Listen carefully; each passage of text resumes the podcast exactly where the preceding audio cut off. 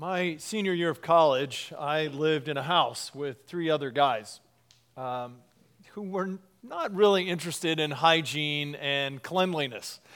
And uh, that was a problem, number one, just for me personally, because it, it kind of bugged me. And I like to have things clean and in order. But it really got to be a problem as we were approaching graduation.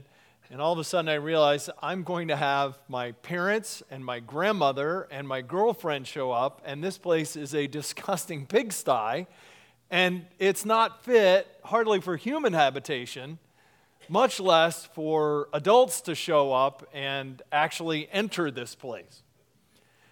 I don't know if you've ever had a scenario like that where suddenly you have guests coming over for Christmas and you realize we need to go out and buy more closets to put all the stuff in that we've accumulated and uh, how do we clean up and make this place presentable. That's not really what we hear so much this time of year, though, uh, when we think about Christmas.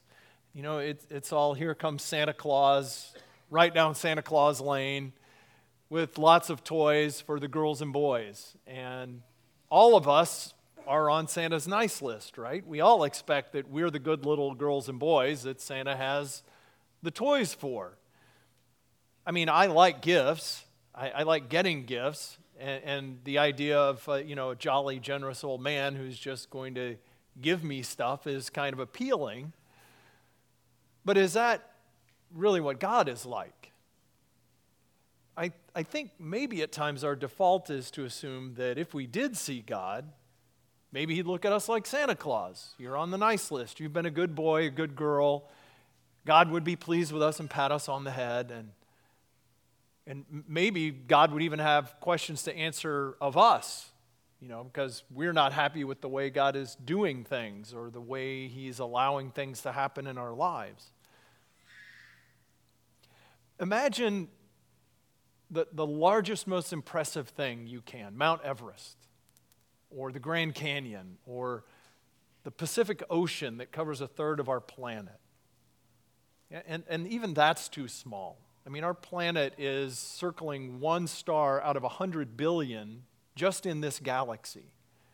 And astronomers tell us there are hundreds of billions of galaxies in the universe.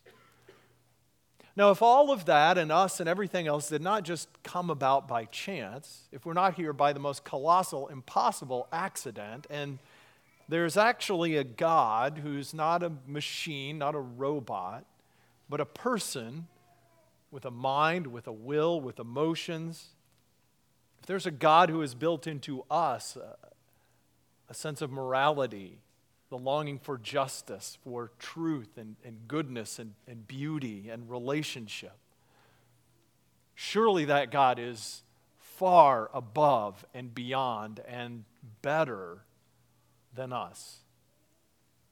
We all know that feeling when we've done something wrong and we're deeply ashamed.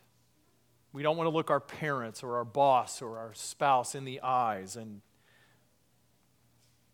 and if we get that sense when we let other people down and we know that we've done wrong, what would it be like for God to stand in front of us? And for us to have to acknowledge honestly all that we've done wrong to that God and in front of that God? What if, what if God really did show up? An old Advent hymn that we sometimes sing dates back to a church liturgy from the third century. Let all mortal flesh keep silence, and with fear and trembling stand. Ponder nothing earthly minded, for with blessing in his hand, Christ our God to earth descends, our full homage to demand. That's what Christmas is about. The, the, the, creator becomes a creature. The author writes himself into the story. That, that's a serious thing. That's a holy thing. That's a humbling thing. But it's also a good thing. In fact, it's the best possible thing. For with blessing in his hand, Christ our God to earth descends. The uncreated God, the source of all light and life, descends to earth. God with us, Emmanuel. That's what Christmas is about.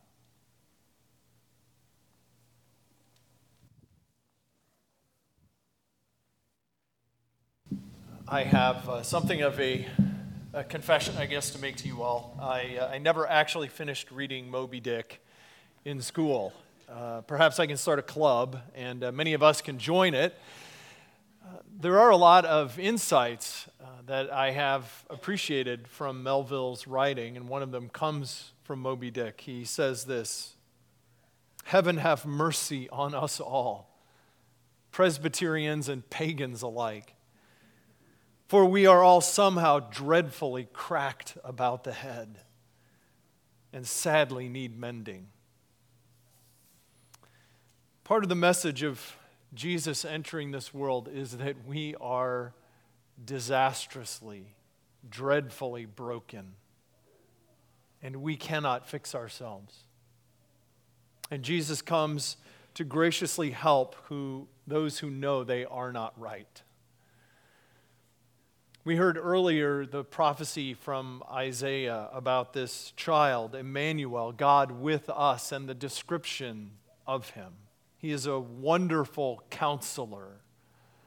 Unlike all the other kings and rulers of this world with their own limited wisdom, their own sometimes foolish ideas, their own selfish motivations, God promises that He would send His Son to be a king, all wise, all knowing, with the guidance, the direction that we need. He is mighty God. That word mighty in the Hebrew comes from, from the root meaning a warrior. He is a warrior who fights to rescue and save God's people. In fact, he is the deliverer promised all the way back in the beginning in Genesis that one would come from the woman's seed to crush the serpent, to defeat God's and our greatest enemies, sin and Satan and hell and death. And Jesus' greatest battle was living a life of perfect obedience to God and going to the cross where he would break the power of Satan, taking God's wrath on himself that we deserved. And he can do this because he is the eternal Father.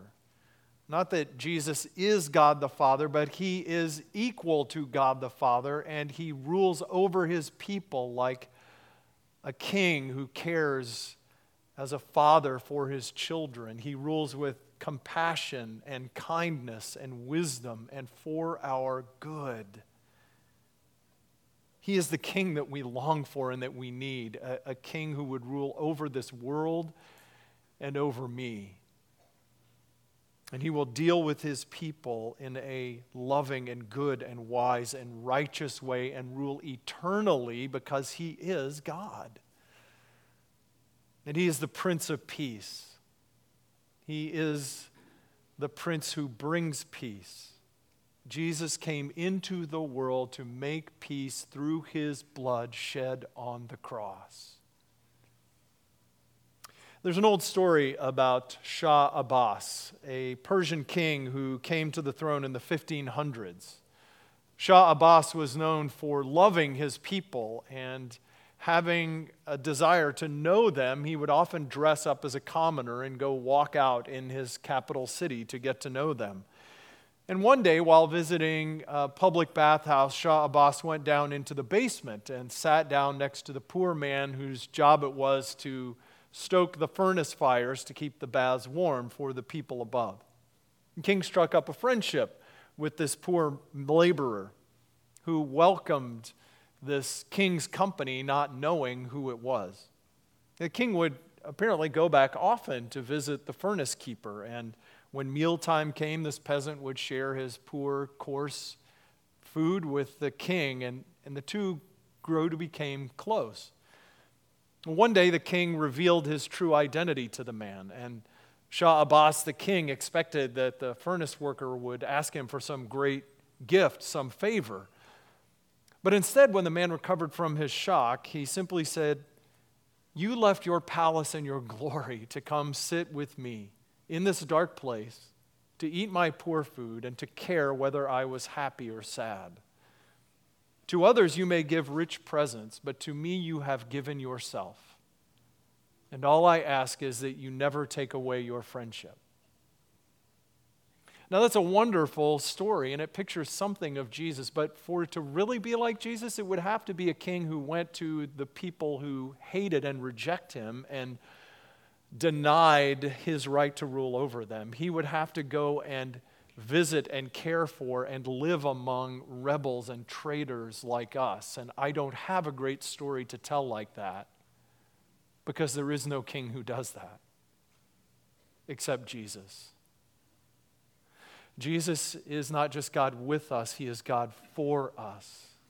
The God who comes to be our Prince of Peace, our wonderful counselor, who is the mighty God and who comes to be our Savior. A Savior is born, God for us.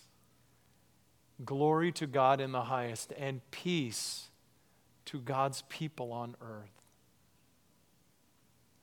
To those who believed in him, he gave the right to become children of God. God for us. The word incarnation comes from the Latin, meaning uh, to be made into flesh. And the Bible doesn't really spend any time trying to explain exactly how that worked, how it was that Jesus is both fully God and fully man. It, simply asserts and makes clear that that's who Jesus is. What the Bible says is much more important is understanding what incarnation means for us. How Jesus, being fully God and fully human, shows us what God is like and what God intends for us to be like as we follow Jesus. You want to know what God is like? Look at Jesus. You want to know what we are meant to be like? Look at Jesus. Isaiah 9 says that the people walking in darkness have seen a great light. And Jesus comes and says, I am the light of the world. And I have come that all who follow me should not remain in darkness, but have the light of life. Some of us are, are walking in darkness, not because of anything that you've done wrong but simply because you are a human being living in a broken world. And maybe there's the darkness of pain or suffering or loss or grief. And the good news of Christmas is that we have a God who knows what it is to be human, who sympathizes with us in our weakness, who helps us in our suffering, who transforms our brokenness into healing and blessing for others, and who promises that this is not the end of the story. Because we are celebrating Jesus' first advent while we look for his second coming to restore and redeem everything. Maybe you're suffering in darkness because someone has done something wrong or hateful or hurtful to you. And the message of Christmas is that Jesus has come to bring forgiveness and light and life to us so that we can extend the same forgiveness and grace to others that we have received ourselves. That we are taught to pray, Lord, forgive us our sins as we forgive those who sin against us, because we know how much we have been forgiven. And Jesus comes to bring light to those who are struggling with bitterness and anger and hurt, so that we would be freed from the prisons that we often make for ourselves. And some of us are walking in darkness because we see the darkness in ourselves or, or maybe in the world around us. We see the failure, the sin, the weakness, the foolishness, the greed, the anger, the pride, the lust, all of it. And the good news is that Jesus comes not just to forgive us, but to free us and to give us a new life in Him. Jesus is not just God with us and God for us, but God in us. that he promises he would come to live in his people and lead us from darkness to light, to new life, so that we can now be people who reflect his light, his life, his grace, his peace, his joy, his forgiveness in our families, in our homes, in our schools, at work, in our neighborhoods. Nadia Bolz Weber uh, writes this God did not enter the world of our nostalgic, snow blanketed, peace on earth, suspended reality of Christmas. God came into the vulnerability of our skin to enter our violent and disturbing world. Now, in a few minutes, we're going to close, as we traditionally do, by lighting candles and singing Silent Night. And we're each going to receive light from someone else that we pass on to another person so that they may have light. Jesus enters this dangerous, violent, broken world to bring peace and life and hope and light and he passes it on to us so that we go from here to pass it on to others. That people would see through us the good news of Jesus, of hope and life and forgiveness and peace. Jesus is God with us, Jesus is God for us. And Christmas is about Jesus coming to be God in us and God through us.